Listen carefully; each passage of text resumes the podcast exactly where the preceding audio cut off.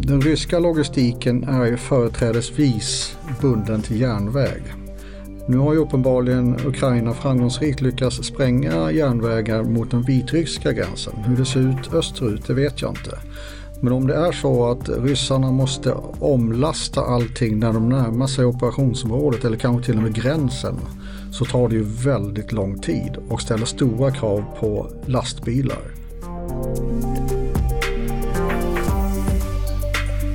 Det som har förvånat mig kanske lite det är att så basala grejer som Ukrainas storlek, Ukrainas väpnade styrkors storlek och möjlighet att bjuda motstånd borde ju ha fakturerats in på något sätt i det här men kanske inte riktigt fullt ut.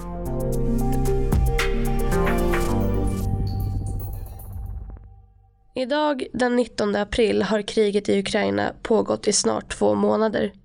Förhoppningarna från ryskt håll om ett snabbt avgörande har grusats.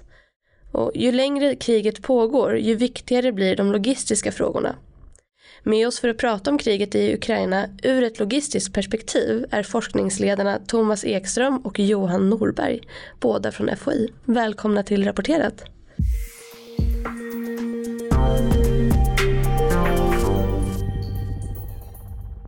Det är svårt att inleda det här avsnittet utan en förförståelse för vad är militär logistik för någonting? Ja, därom tvistar de lärde och eh, det finns allt från väldigt korta, koncisa, kärnfulla beskrivningar till ganska allomfattande definitioner. De förstnämnda inkluderar beskrivningar som att det handlar om att förflytta och försörja arméer. Och då får man ju med kärnan i logistiken. Men den militära logistiken är ju ganska mycket mer än civil motsvarighet. I den militära logistiken inkluderar vi transporter av personal och förband fram till ett operationsområde, transporter inom operationsområdet, plus underhållstjänst. Allt underhåll, tekniskt underhåll, reparationer, alla reservdelar som måste fram, plus hela sjukvårdskedjan. Så den militära logistiken har ganska mycket större spännvidd än den civila motsvarigheten. En annan väldigt avgörande skillnad mellan civil och militär logistik är att militär logistik i krig, där har du också någon som aktivt vill förstöra för dig, nämligen din fiende.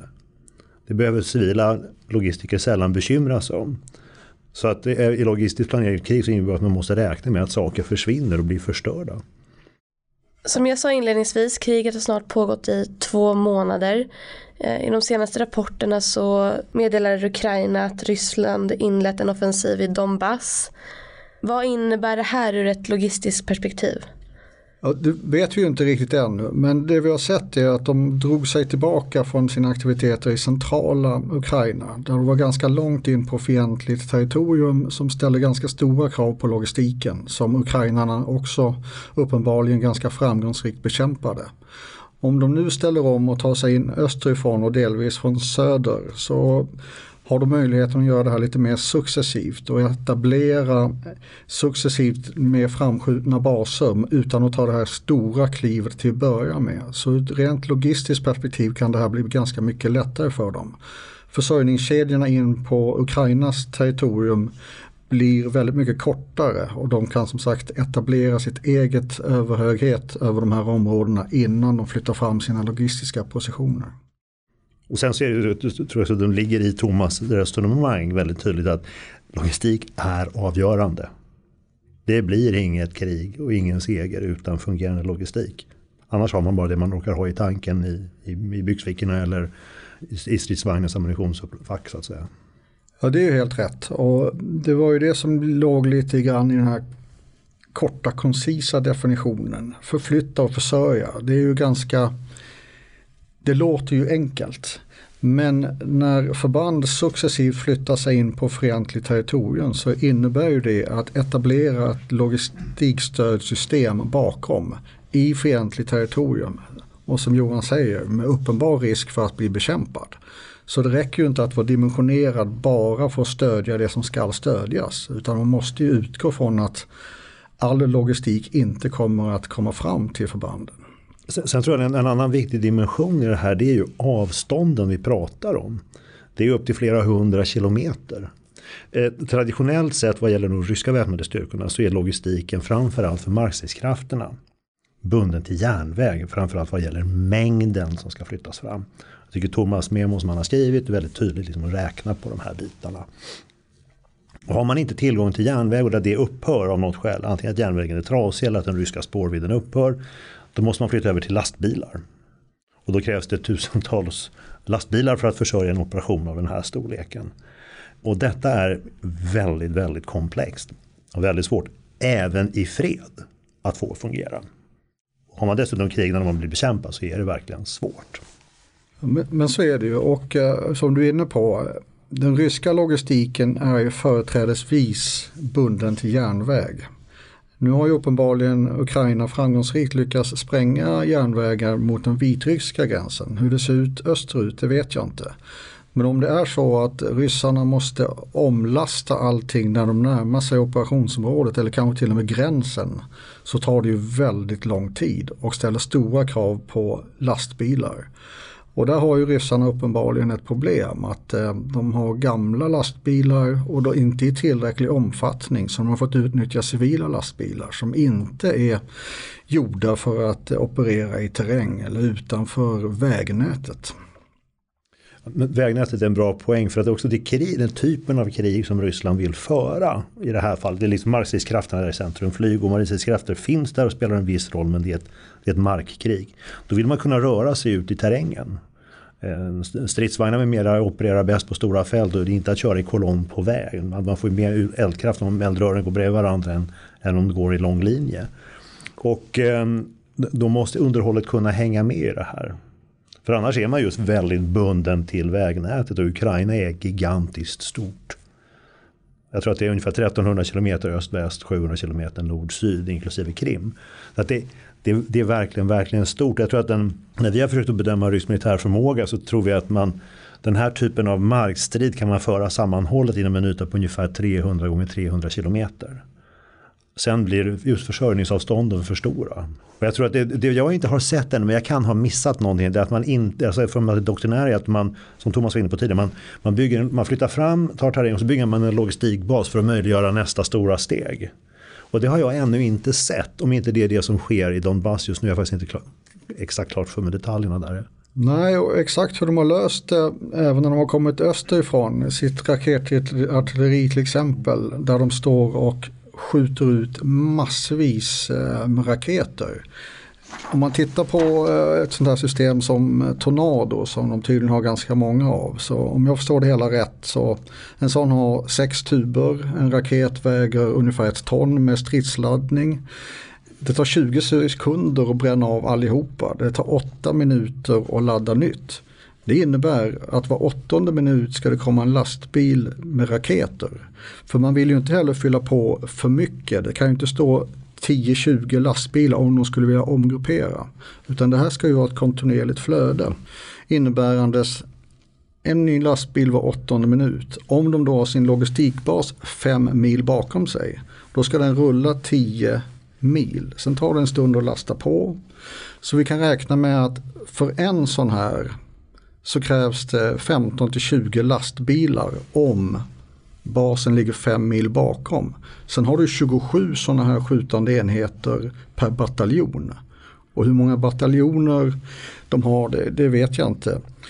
Men sen det är ju till den här punkten då de etablerat fem mil bakom. Hur ser det då ut bakom det? Successivt bakåt i kedjan måste allting föras fram och till en viss punkt kan de göra det med, med sin järnväg och då blir det ett effektivt stort flöde. Sen ska det lastas om för att i slutändan gå på enskild lastbil. Och sen så ser det ju, beror ju på hur ser försörjningen ut. Det är i stort sett allt ifrån ända från industrin till olika vapenupplag och sen fram till den här logistikbasen och sen framåt. Det vet vi inte, det kan vi inte se i öppna källor, vi har bara fragment. Men det jag börjar ana spelar en väldigt stor roll i det här kriget det är korruptionen i det ryska systemet. Att det har blivit så, det är så mycket som är ruttet lite längre bak. Att det inte finns så mycket som man tror och det som finns är inte underhållet och skött så det funkar inte. Och kriget är ju en väldigt brutal examinator. Att har du fuskat i patiensen i fredstid då gör det ont i krigstid. Man såg ju också exempel på hur befolkningen försökte förstöra för, för rys ryssarna att ta sig fram och hitta genom att plocka ner eh, vägskyltar och liknande. Hjälper det? De har väl koll ändå, eller? Ja, alltså det borde de ju ha. Och de säger ju att de har GPS eller GLONASS eller vilka system de nu använder för att eh, kunna veta var de är någonstans. Men samtidigt är det ju inte bättre än att de här systemen måste fungera. Att soldater och befäl utbildade på att hantera det. Och jag tror nog att det funkar i stort. Eh, men det har säkert funnits fall när det har gått åt pipan och soldater har åkt vilse. Det händer ju tror jag i och för sig även i andra arméer att soldater åker vilse. Men jag tror en, en fråga som jag skulle vilja säga, får jag ställa en fråga till Thomas? Absolut.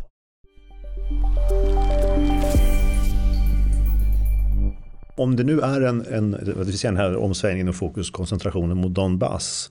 Om man har haft logistikproblem tidigare, har man inte med sig samma logistikproblem in i den här nya fasen? Det beror sig på varför man har haft logistikproblem till att börja med. Okay. Eh, om, om planeringsförutsättningarna var sådana att man föreställde sig att det här var en operation som var avklarad inom en vecka. Inom en vecka skulle man ha ersatt regeringen och stå på plats i Kiev.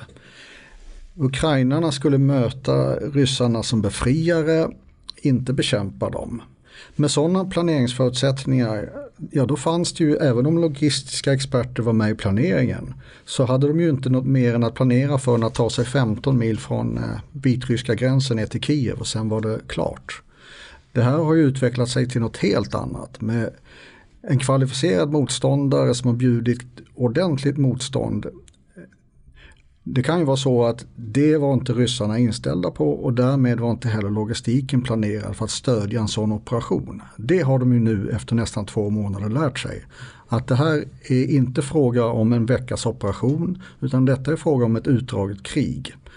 Och det har ju då logistiken antagligen hunnit ställa om till också. Finns det sådana tecken på att man kan se att logistiken har ställt om? Att man ser att man tänker på det nu på ett helt annat sätt? Det är ju svårt att se tydliga tecken på det men man ser ju inga tydliga tecken på motsatsen, det vill säga en logistisk kulmination. Att inte ryssarna nu österifrån kan genomföra det de vill av logistikskäl på samma sätt som man såg logistiska problem i den initiala operationen, särskilt från Vitryssland ner till, eh, till Kiev. Eh, så de har haft eh, tid på sig. Ja, vi får ju se den här nya offensiven har ju bara börjat. Så än så länge kan man nog köra på det man har i tanken och den laddning man har fått. Men vi, vi får se hur det, och det beror ju också på vilket motstånd de möter. Eh, så att vi, det, det, är en helt man får, får vänta sig. Men sen så tror jag också en mer allmän observation att Visst, har varit, ryssarna har haft väldigt mycket problem med den här operationen hittills. Men jag tror att de också lär sig. Kriget brukar vara en liksom, brutal lärare. Man liksom Gör man fel så dör man och då lär man sig att man inte ska göra fel. För det finns en väldigt stark grundinstinkt att överleva. Så jag, rimligen har de lärt sig från det som har gått dåligt. De här två månaderna. Så man får ändå ge, liksom, ha den grundtanken i huvudet. Sen återigen, allting beror på hur det går. Det är som kriget är oförutsägbart. Det är nästan det som är hela poängen med krig. Vore allting förutsägbart så kan man ju bara räkna ut vem som skulle vinna. Då slapp man utkämpa det. Eh, bara en kommentar på det du sa innan Johan om att någonting ska komma från industrin. Att tillverka kvalificerad ammunition även utan sanktioner är väldigt tidskrävande. Det tar väldigt lång tid. Om man hade gett en order i början av året så är det inte nödvändigtvis så att den har varit levererad nu i ostörda förhållanden. Det vill säga hittills och ytterligare några månader så handlar det om ammunition som redan fanns lagerhållen någonstans i systemet. Och någonstans är ju den gränssättande, det finns inte hur mycket som helst. Och om det inte är ett förlopp som överstiger ett år så kanske inte heller är så att man hinner producera särskilt mycket ammunition. Så då kan det bli gränssättande.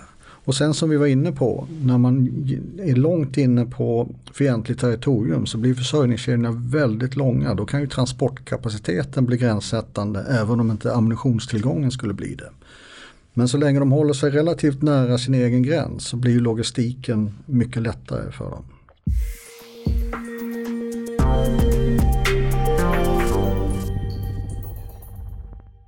Vad är då skillnaden för Ukraina som den defensiva parten. Vi pratade om att det blir långa kedjor när man går in i ett eh, främmande territorium. Hur ser logistiken ut för Ukrainas del? Ja, det är ju väldigt mycket enklare att vara den försvarande parten. Eh, de, de vet ju vad de vill försvara. De har sina militära förband där. De kan ha förhandslagrat eh, mycket av det de behöver av sina förnödenheter. Relativt korta försörjningskedjor helt enkelt. Eh, så ur ett logistiskt perspektiv så länge man har tillgång till det man behöver. Dessutom har man ju ett inflöde västerifrån av olika eh, saker de behöver. Eh, så är det ganska mycket enklare logistiskt sett att försvara sig än att anfalla. Det gäller ju även själva striden.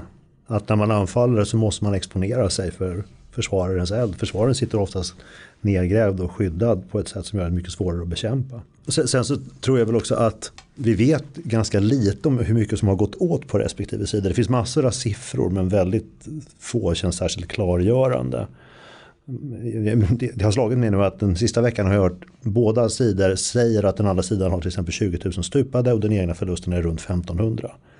Det är, väl, det är nästan larvigt symmetriskt när jag tittar på det. Vi vet heller inte hur mycket som har gått åt i material. Det finns massa olika siffror och skattningar och sätt att försöka göra det på. Men det har ju alltså bränts väldigt, väldigt mycket resurser. Jag tror Thomas är inne på en viktig grej eh, och liksom pekar på en annan fråga. Det är nämligen hur kan man orka nu när man också förbrukar resurser ganska brutalt, både människor och materiell. Eh, hur fylls det på då? Ukraina har nog rätt mycket människor som vill men har börjat, tror jag, kanske börjat få problem med materiell. Och det är därför de nu får saker från väst. Och då kan man inte heller bara skicka gamla sovjetiska grejer för där finns det inte, den, den ammunitionen kan man inte producera i Ukraina, då är det slut slut. Och väst kan inte producera den. Och då måste man få grejer som väst faktiskt kan försörja. Därför tror jag man skickar. Och det, för mig att man nu går över till att börja ge markstridsmateriel till ukrainarna, artilleripjäser, stridsvagnar, pansarfordon och så vidare. Det indikerar på att det här är något också som man kan försörja på längre sikt. Att skicka gamla sovjetiska grejer som man råkade ha i Europa, det, det tar slut rätt fort helt enkelt. På den ryska sidan så vet inte jag hur det är med, med den här förmågan på lång sikt. Jag tror man har väldigt mycket material i förråd spridd över hela Ryssland. Men hur väl den fungerar och hur välskött den är, det vet jag inte. Framförallt så tror jag att Ryssland har problem med eh, personal. Finns det några slutsatser som kan dras från Syrien, eh, deras inblandning i Syrien? Nej, det är en väldigt annorlunda operation. Eh, som dessutom då skedde mot en, alltså det, dels är det en, en Fokuserad operation för rysk del och det vi ser i Ukraina är det klassiska sovjetiska markkriget egentligen. Ehm, och dessutom så genomfördes den operationen i ett, i ett sammanhang där logistiken var helt eh, ostörd. Man kunde köra sina fartyg genom Svarta havet på spåren och sen till Syrien och fylla på hela tiden. Men, och det är det som det är sjöburen logistik, det är en flygoperation och de har fått vara i fred med logistiken. Sen så tror jag att det finns bland, bland militären, en, i och med att man övar och fixar i fred och så vet man att det här yttersta som finns i krig, nämligen risken att du dör. Och den skarpa förstöringen och förstörelsen som aldrig går att simulera i fred. Den sker i en skarp operation som i Syrien. Där lär man sig någonting som inte går att träna sig till hemma. Och det är en viktig erfarenhet. Jag tror att den, den tar man med sig hem. Liksom den känslan, den som har mer med viljan och modet att göra kanske. Men det här praktiska av kriget, vilka medel du använder, hur du försörjer dem och så vidare. Där tror jag inte att man, att man kan lära sig så mycket, alltså dra från Syrien till Ukraina. Nej, och eh, en stor skillnad och som vi själva har varit eh, med om de senaste årtiondena med de här internationella operationerna, det är ju baslogistik. Det vill säga vi ska försörja en bas varifrån förbanden utgår och löser sin uppgift. Kriget i Ukraina är ju någonting vi inte har sett mig veteligt egentligen sedan andra världskriget kanske. Det är manöverkrigföring inne på, djupt inne på fientligt territorium vilket innebär att logistiken måste bli manöverlogistik och följa med förbanden för att stödja dem. Och till och med amerikanerna när de gjorde sin framstöt mot Irak då mötte de inte så mycket motstånd men stridsvagnarna fick ju göra de fick ju stanna för att logistiken hann ju inte med trots ostörda förhållanden att leverera drivmedel till dem. Och här är det ju faktiskt krig mot en kvalificerad motståndare. Någonting vi inte har sett på väldigt länge. Så nej, jag tror inte att de senaste årens krig eller operationer ger mycket vägledning för att tolka det som nu händer egentligen. Utan man får backa baks till egentligen till andra världskriget. Och mycket har hänt sedan dess. Vad är de stora skillnaderna idag jämfört med andra världskriget? Jag skulle faktiskt säga att just när man tittar på hur Ryssland krigar så är det inte så stor skillnad. Det enda skillnaden är att man har nu inte miljontals soldater utan några hundratusen. Och jag vill minnas att eh, i eh, krig, andra världskriget så var det alltså flera miljoner soldater i Sovjetarmén som verkade i Ukraina. Nu är man 150, kanske 200 000. Så det, det, den skillnaden finns. Men den stora lekheten är hur man krigar. Eh, nämligen mycket som, som Thomas var inne på, manöverkrig, alltså rörelse med stora pansarförband på marken som ska försörjas med bränsle, ammunition och mycket artilleri. Att man, man löser sina militära problem på marken som man har framför sig genom att mala ner dem med artillerield. Och detta är då extremt underhållskrävande. Så Thomas var inne på det här med, med raketartilleri, ammunitionen och det är ju det är bara ett exempel. Sen har man massa andra typer av artilleripjäser. Och just när man då hamnar dessutom i strid bebyggelse, där liksom alla, de flesta ukrainare bor faktiskt i städer, ja, då måste man ju skjuta sönder städer. Det tar ännu mer energi, för betong ger ett rätt bra skydd faktiskt. Sarajevo stod under fyra år ungefär under Bosnienkriget. Det var beskjutet varje dag, det var inringat och så, men eh, höll ändå ut. Just för att det går faktiskt att skydda sig och överleva. Står du på ett fält är det en helt annan sak. Så logistiken är mycket viktigare idag än vad den var under andra världskriget? Går det att säga det? Ja, logistiken har alltid varit viktig i alla krig, alltid, inte minst i ett anfallskrig. Men mekaniseringen och kvalificerade vapensystem gör ju att man blir mycket känsligare. Man måste ha reservdelar, man måste ha drivmedel, man måste ha kvalificerad ammunition. Annars så kan du inte göra någonting alls.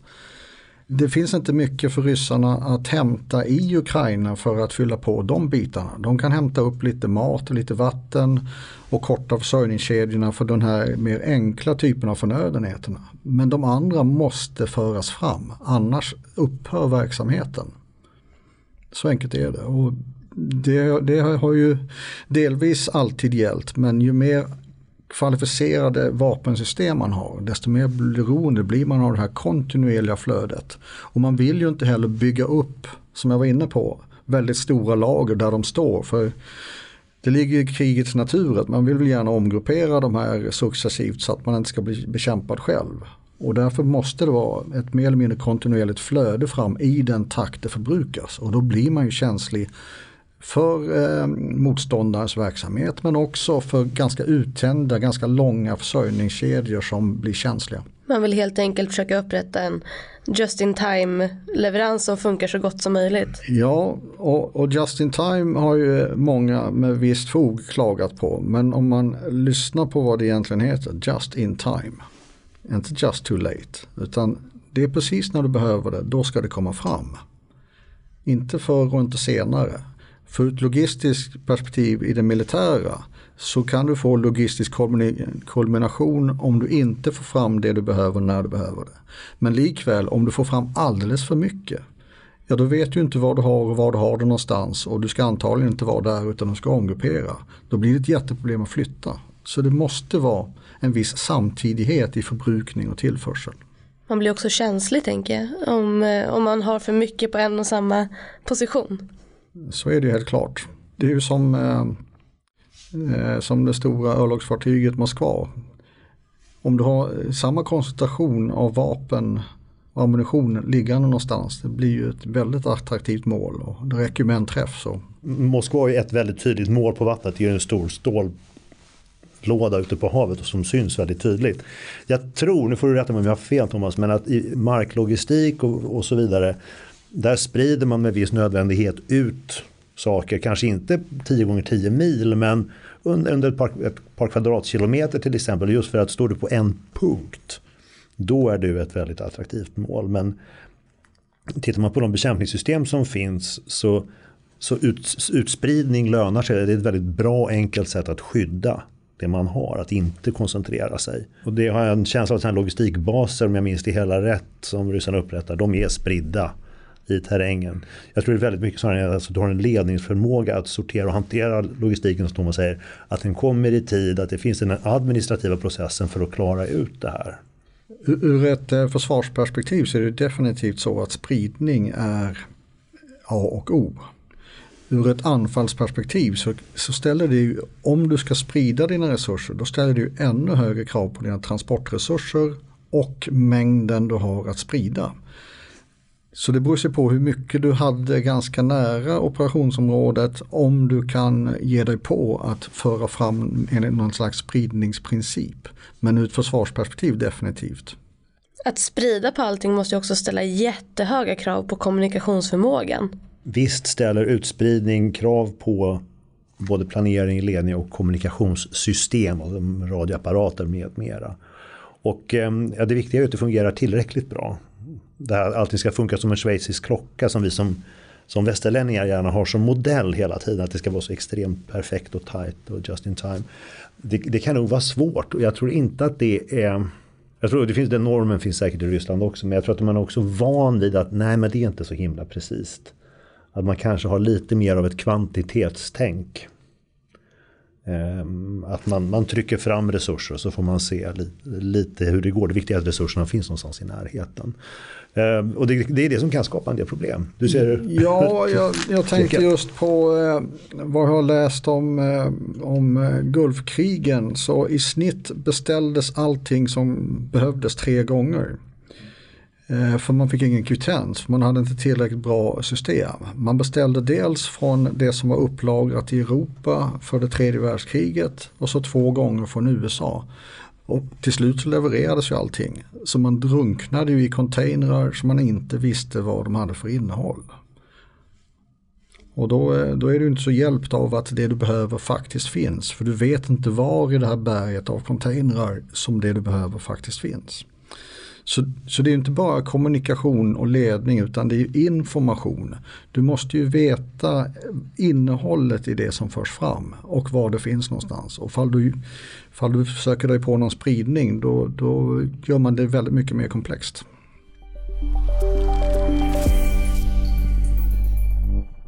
Vi var inne lite på det här förut. Vad tycker ni talar för respektive mot att ryska experter på logistik har deltagit i planeringen av det här kriget? Jag, jag tror det är rimligt att anta att de har varit med. Eh, jag tror inte att man gör en, en planering av ett, en specialoperation eller ett anfallskrig, kalla vad du vill, utan att de är med.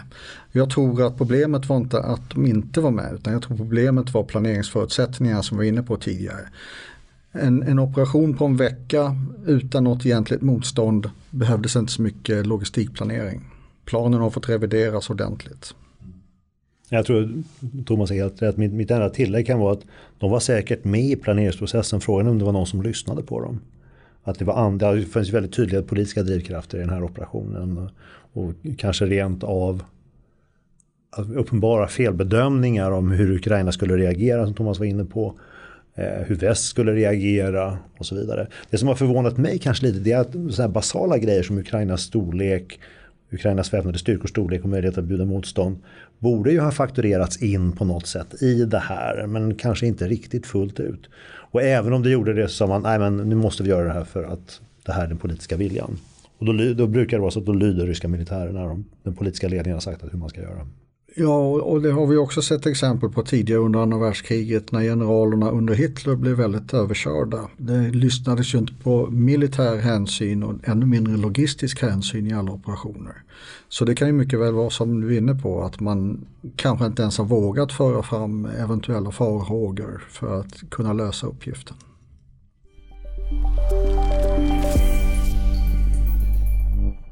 Vad hade ni för bild av rysk logistik innan kriget? För mig så var den inte eh, så välkänd. Det vi har sett exempel på som vi varit inne på de senaste årtiondena både från dem och från väst är ju det här med baslogistik. Relativt fredsmässiga förhållanden, föra fram det som behövs för att genomföra begränsade operationer. Eh, det här är ju någonting helt annat. Det, det jag visste om den ryska logistiken var ju att de gärna håller sig på järnväg. Och det är ett väldigt stort land och det är naturligt, järnvägsnätet är väl utbyggt. Eh, vilket också innebär att när de måste lämna järnvägen så kan man ju föreställa sig att de får ett stort logistiskt problem. Det vi har lärt oss under resans gång det är att de kanske inte var så långt framme i logistiken som vi har föreställt oss eller i sina förband överhuvudtaget. Eh, det finns ju indikationer på att det var eftersatt underhåll eh, på materiellsystem. Gamla lastbilar med, med halvruttna däck som inte höll så länge. Och då kan man ju fundera på vad det beror på. Johan var inne på det här med korruption. Det har förts ganska mycket pengar till systemet men hur mycket pengar har egentligen spenderats på förband, system? Det vet vi inte. Men det finns ju ganska tydliga indikationer på att en del av materiellen i alla fall, gamla lastbilar och allt sånt blir ju väldigt mycket mer underhållskrävande när det ska ut i fält. Men jag tror att vi, eh, den analysen eh, låter sig nog kanske inte göras under resans gång utan eh, framförallt när vi vet mer efteråt. Men det finns indikationer på att åtminstone visst materiellunderhåll var eftersatt. Jag tror att det har varit en jätteprocess med rysk logistik de senaste 15 åren. 2008-2009 påbörjade man en stor militärreform. Som jag har förstått den så handlade den om att gå från ett massmobiliseringssystem som Sovjetarmén byggde på. Man skulle mobilisera tiotals miljoner människor och materiell för ett jättekrig i Europa eller Asien, alltså typ andra världskriget en gång till. Sen har man haft olika turer fram och tillbaka med logistiken sedan dess. Man prövade outsourcing ett tag, precis som, för det var väldigt inne i väst att göra just med logistiken. Men där tror jag man, man behöll det avseende vissa saker som ja, men, matsalar för värnpliktiga och sånt där. Den typen av saker kunde man ha, ha kvar. Eh, och det var säkert någon som blev väldigt rik på det. Men vad gäller just för både övningar och insatser så tror jag att man ganska snabbt insåg att det där funkar inte. Utan tog tillbaka det in i att göra det till en rent militär verksamhet. Jag tror outsourcing i, i, som det har utövats i väst har ju varit att det är ganska knöligt faktiskt. Civila aktörer behöver väldigt lång förvarningstid för att kunna faktiskt leverera saker på tid och plats, alltså flera månader i förväg. Då kan de leverera. Men när du har en motståndare som skjuter på dig och sådär, då kanske inte ett privat aktör kanske klarar det lika bra. Då måste du vara en del av det militära maskineriet. Man har försökt att bygga några liksom, så större logistikbaser, om det var ett eller två per militärdistrikt, eh, om jag minns det hela rätt. Och sen så har man försökt att skapa rörligare logistik också. Men jag tror att det, så det, det går att ordna logistik till förband upp till en viss nivå. Sen tror jag när man kör väldigt många förband bredvid varandra så blir det väldigt stort och komplext. Så jag undrar, en fråga till dig Thomas. Finns det någon form av maxpunkt vad som faktiskt går att hantera vad gäller stora operationer och komplexitet och logistik? För det var problem i Gulfen. Det är uppenbarligen problem här. Det finns andra problem från andra världskriget. Det kanske finns någon form av att ja, men så, här, så här mycket går, sen blir det för mäckigt helt enkelt. Jag vet inte om det är volymen i sig utan att förutse skeendet. Att förutse är motståndaren så kvalificerad som vi har föreställt oss, tar, tar det som vi har tänkt oss nu så här lång tid som vi har tänkt oss, då har vi en logistikplan för det. Men om allting går helt plötsligt mycket snabbare som det gjorde i Gulfkriget exempelvis, då hinner ju inte logistiken med. Och det, det, är möjligt att det finns någon teoretisk gräns på, på volymen. Jag vet inte, men jag tror att även i mindre operationer så är tempot i striden det är ju svårt att förutse hur snabbt saker och ting kommer att gå och därmed ställs det helt plötsligt helt nya krav på logistiken att försöka hinna ifatt. Så det låter som ett o, o, vad man, ofrånkomligt dilemma på något sätt vad gäller logistik. Framförallt om du är i en dynamisk miljö att tidsfaktorn går inte att precisera. Nej, så är det. Och logistiken är ju en möjliggörare men också en begränsare. Både i planeringsfasen men sen också under genomförandet. Och du kan ju ha en föreställning, olika omfallsplaner men du kan ju inte förutse alla skeenden. Och förr eller senare så händer ju någonting som ur ett logistiskt perspektiv ställer till det. Och det kan vara volymer, det kan vara ett, ett område som du inte hade tänkt dig. Eller att det helt enkelt går för fort i förhållande till din planering. En annan tanke som har dykt upp i olika analytiska papper och så det är att de ryska markstridskrafterna har haft förhållandevis liten andel av sina förband tillägnade logistik.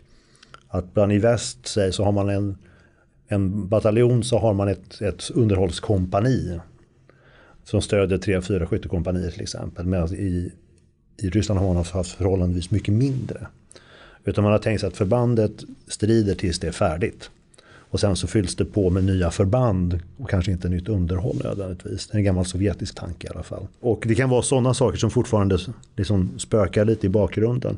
Men om jag minns det hela rätt, nu får jag eh, behöva din hjälp här Thomas. Att I västerländska arméer så att för varje soldat du har längst fram så har du tre, fyra, fem stycken eller fler bakom i olika stödfunktioner som ska se till att allting funkar.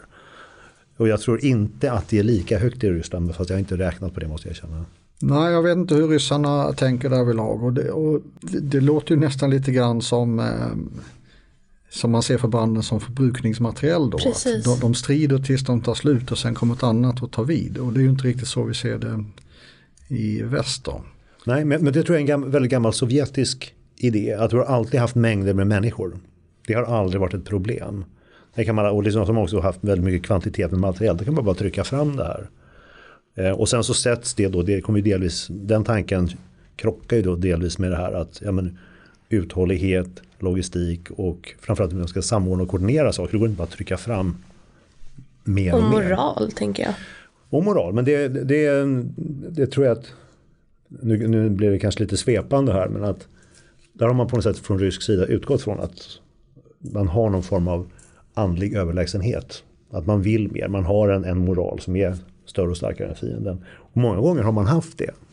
Ja, men I andra världskriget till slut, man, man vann ju med, en, med gigantiska kostnader för man var ju beredd att ta den kostnaden i liv också. Ehm, där skiljer vi oss helt enkelt från ryssarna. Men jag tror att det där är delvis en romantiserad bild. Men jag har sett den typen av beskrivningar av hur man ser på det här i Ryssland. Eh, och nu, men, men, om vi då går fram, spolar fram till dagens situation i Ukraina. Jag tror att det är väldigt onaturligt för ryssar att åka och slå ihjäl ukrainare. Man är ett, ett, ett broderfolk och man ser, man har ju släktingar i Ukraina med mera, med mera. Och därav denna konstiga retorik om avnazifiering och så vidare. Och att alla, numera har ju, retoriken har ju ganska mycket ändrats till att nästan hela Ukraina är nazistiskt. Bara, om inte annat bara för att man accepterar att man har en nazistisk regim ur, med ryska Ögonsätten. Och därav de här moralproblemen. Att det, det, det, det är konstigt. Och där är något vi fortfarande inte vet exakt. Vi har återigen en massa fragment på att det finns avhopp och det finns eh, att folk har kapitulerat eller bara gått hem helt enkelt. Men hur pass representativa är de här problemen? Det, det, tycker jag är svårt fortfarande i det här kriget. Det finns en lång lista på problem. Ledning, kommunikationer, underhåll, logistik, moral etc. etc. Eh, och det finns massor av fragment som pekar på det här. Men hur representativt är det för hela operationen? För man kan ju också, man kan ju, om man vänder på det och säger att glaset är halvfullt från rysk sida. Man har ändå, åtminstone inledningsvis i operationen så körde man ju långt fram, man tog stora områden. Och stora områden sitter man ju faktiskt kvar på efter två månader nere i södra och östra Ukraina. Om man jämför, nu tror jag det behöver nog studeras lite noggrannare, men jag tror att det som betraktas som ett väldigt snabbt krig, det var den tyska offensiven mot Paris, eller in i Frankrike 1940 på våren. Det höll man på i sex veckor, ungefär där vi är nu i det här kriget. Och jag vill minnas att det var något mindre områden än det vi ser i Ukraina nu. Jag kommer inte ihåg hur mycket soldater och materiel som var inblandat. Men det vore intressant att borra vidare i den jämförelsen och se om det kanske är så att Ryssland egentligen har reagerat ganska snabbt. Och, och, det finns också en risk här nu när vi ser på kriget med västerländska ögon att vi är, vi är arga på, på Ryssland för det de gör och tycker att de gör fel. Och då är det lätt för oss att gärna söka efter ryska problem och fokusera på dem. För det gör att vi, det känns bra för oss helt enkelt. Titta vad dåliga de är på A, B, C, D, e, F, G. Men det kanske är så att de faktiskt utifrån andra perspektiv har klarat det här riktigt bra. Men då missar vi det för att vi är så inne på att hitta deras problem. Faktiskt. Ja, jag tror du har helt rätt där. Och eh, som sagt, vi kommer inte veta förrän om ett ganska bra tag. Men eh, det verkar ju inte som att de i österifrån och söderifrån har särskilt stora logistiska problem egentligen. Utan det kommer att bli en tillgångsfråga och en transportkapacitetsfråga. Hur mycket har de egentligen att föra fram? Och vilken förmåga har de att föra fram det? Men det kan de ju i och för sig så länge de är i den offensiva sitsen, då kan de ju själv styra tempot kopplat till den förmågan. Min, min, privata gissning där utan att ha hittat detaljer som bekräftar eller förkastar det här. Men det är att man lyckades ha igång järnvägen bättre i öster och söder. Eh, så du fick in mer bulkgrejer helt enkelt till områdena där striderna pågick. Och var inte, var inte lika beroende av långa lastbilstransporter. Men jag har inte kunnat belägga den tanken eller förkasta den tyvärr. Nej, om det är så så eh, är det ju säkert en stor del av förklaringen till avsaknaden av logistiska problem. På vilka sätt kan vi utvärdera logistiken? Är det genom satellitbilder eller hur gör vi bedömningar utifrån kring den ryska logistiken? Ja, det är ju svårt, eh, men om man helt plötsligt skulle sluta skjuta sitt raketartilleri till exempel, helt omotiverat ur ett operativt perspektiv. Då skulle det ligga nära till hands att eh, tro att ja, de får inte fram raketer i tillräckligt omfattning. Det är ju den typen av indikationer, det är ju lite mer indicier än klara bevis. Att vi skulle kunna utläsa så mycket med, med hjälp av eh, satellitbilder, det, det vet jag inte än så länge. ett, ett, en viktig aspekt av det här i, när man är i ett pågående krigsskede som det här är, det är en eh, fullkomlig myriad av informationsfragment som flyger runt och massa underliga siffror. Att då ha människor som har tänkt på frågor om, om till exempel logistik som Thomas gjort under många år och kan börja direkt säga att de här små fragmenten kan peka på, så lyfta fram de här större tankarna, de principiella förklaringsmodellerna. Då får helt plötsligt all den här, de här informationsfragmenten får lite mera betydelse. De säger någonting på ett annat sätt om man har de här bakgrundstankarna. Så det är ju ett sätt att faktiskt falla tillbaka på gamla kunskaper och insikter. Men då måste man ha byggt upp dem innan under lång tid. Det är ju ingenting man kan sätta sig idag och titta på informationsfyrverkeriet och börja prata om logistik utifrån det. så att säga.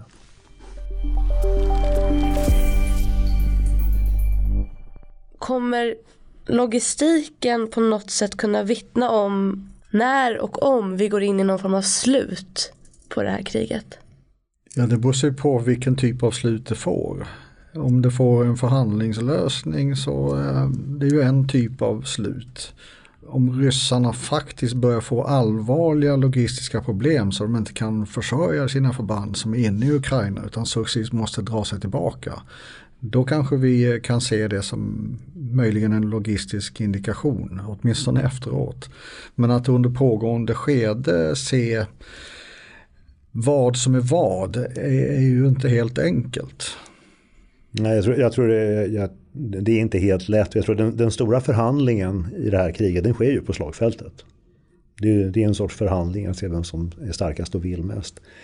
Jag, jag tror inte vi ska förvänta oss något liksom kort, snabbt avslut. Det är väldigt, jag vet inte om det är vi i väst som tycker det är roligt att hitta deadlines. Nu är det 9 maj som gäller, liksom att stora ska vara parad på segerdagen. Eller var det någonting med OS som gjorde att det började eller inte började en viss dag jag får mer och mer känslan att det här kriget handlar om, för rysk del, om Rysslands plats i världen, Rysslands plats i Europa, Rysslands identitet, vad är en del av Ryssland och inte, Ryssland som stormakt, kanske till och med Putins roll i historien. Och då är det ett krig på en mycket mer övergripande nivå som kanske inte slutar även om striderna i Ukraina kanske inte tar slut så är det här i så fall en konfrontation och en konvulsion som kommer pågå ganska länge. Tyvärr också tror jag då kriget i Ukraina. För jag ser inte just nu att en deras sidan har den avgörande kraften att avgöra med konventionella styrkor. Utan man står och stångas på olika sätt och nöter på varandra och så. Jag tror att Ukraina kan nog inte kraftsamla och liksom kasta ut ryssarna. Och ryssarna har uppenbarligen inte uppnått det här målet att avgöra genom att ta Kiev. Eller totalt krossa de ukrainska väpnade styrkorna. Utan det, det är någon form av långsam utnötning som pågår. Och sen vet vi inte vad det innebär. Du var inne på tidigare Johan den här nya tillförseln av mer kvalificerade vapensystem som är så kvalificerade att ukrainarna måste ha utbildning på dem innan de kan börja använda dem. Och när de kan börja användas kan väst då försörja dem med ammunition och reservdelar. Men det är ju lite ledtid på det där och ju mer kvalificerat systemet är desto längre tid tar det att bli utbildad på det. Men om det här är ett förlopp som sträcker sig åtskilliga månader framöver så kommer ju de systemen in i kriget även i östra Ukraina och kan förändra förutsättningarna för, för vad som sker också såklart. Ja, för det är intressant med de system jag har hört talas om i alla fall, alltså stridsvagnar och artilleripjäser. De har ju en annan offensiv kapacitet än pansarvärnsvapen och luftvärnsrobotar och så vidare som är väldigt beroende av att du är på ett ställe och att fienden kommer till dig. Med pansar och artilleri kan du ta initiativet och börja röra dig framåt på ett annat sätt. Så så, så det kan få en effekt, men det är som du säger Thomas, det är, vi pratar månader då. Men så jag, jag tror att det, man verkar ha gjort den bedömningen i väst att det är den typen av stöd som behövs. För det här kriget är inte över till jul. Utan det här kommer nog hålla på ett tag. Vi ska börja avrunda. Vi kommer såklart att länka till ditt memo Thomas. Kriget i Ukraina, ett logistiskt perspektiv. Men har ni några andra lästips eh, för den som vill läsa mer om militär logistik? Ja, det finns, eh, det finns inte jättemycket skrivet om militär logistik men det finns ett tiotal böcker som jag bedömer som är bra. Och jag tänkte rekommendera tre av dem som har lite olika perspektiv. Eh, den första är skriven av en israelisk operationsanalytiker som heter Moshe Kress. Den heter Operational Logistics och den handlar just om hur man bygger upp logistik i ett operationsområde, hur man förflyttar förband och, eh, och ger dem successivt understöd. Helt enkelt operativ logistik och mycket av hans tankar är ju då överförbara på ett sånt här eh, anfallskrig som vi nu ser. Den andra boken är också av en israel slumpmässigt, eh, fast han är militärhistoriker, eh, Martin van Krefeld Supplying War, Logistics from Wallenstein to Patton, där han går igenom ett ganska stort antal olika krig och drar ur de logistiska lärdomarna och, och, vilka generiska logistiska sanningar vi kan plocka upp ur historiens krigföring. Och den tredje boken är en amerikansk amiral som heter eh, Henry Effingham Eccles eh, den heter Logistics in the National Defense och han skrev den boken baserat på 40 års personlig erfarenhet av hur man jobbar med det här. Så han beskriver ju egentligen nationalstaten som, som aktör här för att bygga upp logistiksystemet. Men han beskriver också det cykliska i detta, att när det blir fred, då är det det här med den så kallade fredsdividenden politiker vill spara på det militära systemet och det man gillar att spara på allra mest i allmänhet är logistiken. Och då blir det en nedgång tills det blir aktuellt att öka på igen. Och den sistnämnda boken den är, den är riktigt bra. Den är till och med så bra så att den amerikanska marinkåren hade den som sitt logistikreglement under ett ganska stort antal år. Så läser man de här tre böckerna då får man en ganska god förståelse för ett operativt perspektiv ett eh, historiskt perspektiv och också hur, vad det handlar om. Och det är ju att mobilisera det som på engelska kallas Defense Industrial Base, det vill säga hela, hela rikets resurser att producera det som behövs för krigets förande. Men då talar vi ganska långa förlopp, då talar vi åratal antagligen. Men de tre förslagen eh, tänkte jag dela med mig av. Jag har en, en kortare grej här som heter eh, en uh, artikel som finns i War on the Rocks Feeding the Bear, A Closer Look at Russian Army Logistics and the Fait Accompli som kom i november förra året. Av en amerikansk officer som heter Alexei eh, Bershinin. Men den, den tycker jag var väldigt konkret och genomgång just hur det är idag i den ryska, i de ryska markstridskrafterna framförallt. Jag har också läst till exempel van Krefelds bok om Supplying War. Och där hittade vi viktiga element. Så när vi gjorde vårt bedömande av rysk militär förmåga då tog vi vissa insikter där om järnvägar och avstånd bland annat. Sen så tror jag tyvärr att, att en, en bra rapport om rysk militär logistik är ännu inte skriven. Åtminstone inte på FOI i alla fall. Det är kanske är något vi ska göra i framtiden. Och alla lästips kommer vi länka till på www.foi.se rapporterat. Vi var inne lite på det förut men det är ju otroligt mycket information om det här kriget. Från alla olika håll och kanter. Har ni några tips på var bra källor som ni tycker man kan ta del av. Eh, kanske till och med ryska källor för att förstå dialogen inom Ryssland. Man ska ju ha klart för sig tycker jag att när man tittar framförallt på ukrainska och ryska källor så är de ju en del i krigföring. De är en del i deras informationskrigföring. Och det man möjligtvis kan ha dem till det är ju att de spänner upp ett utfallsrum. Om den ena säger att eh, här är det och den andra säger att nej det är så här. Ja då har man i alla fall ett intervall som någonstans där i mitten ligger det kanske.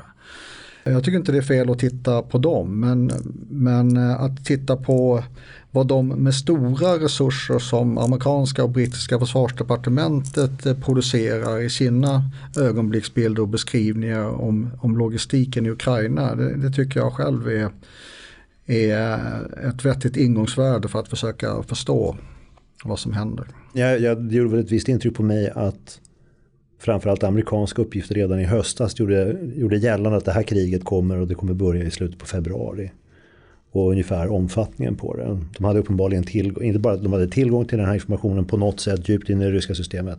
De valde också att dela med sig av den. Så det har väl ökat deras trovärdighet att de, har, att de lyckades med den biten. Men sen så tror jag att det är viktigt att man använder flera, man kollar olika saker, att man inte bara har en. vi på FOA har en extra lyx. Vi kan faktiskt prata med varandra. Alltså vi, vi ser ju olika saker, vi följer läget på olika sätt. Och i de här diskussionerna mellan oss, mellan oss uppstår, tycker jag, väldigt många viktiga insikter som man inte får när man sitter och läser själv. Även om man läser väldigt mycket. Så att man inte bara har väldigt mycket information utan möjlighet också att knåda, bearbeta, diskutera. Man kan naturligtvis hitta på rysk propaganda och så vidare om man orkar och har språkkunskaperna. Eh, det, det blir ganska svårt som västerlänning att sitta och lyssna på det. Det finns några hyggligt oberoende källor kvar på ryska men väldigt få som är explicita om det militära faktiskt. Och sen så finns det naturligtvis en myriad av twittrare och massa olika liksom, informationsspridare på något sätt. Eh, frågan är bara vad man ska orka titta på. Jag tycker att det finns de jag brukar titta på, det som Medusa, den ryskspråkig och, och verkar från, från Riga.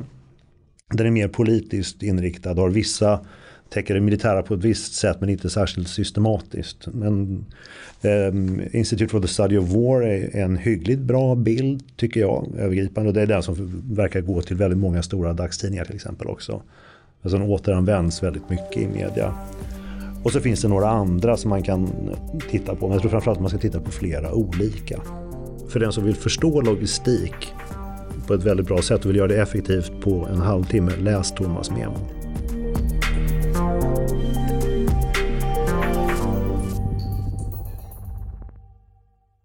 Den här podcasten har producerats av Totalförsvarets forskningsinstitut.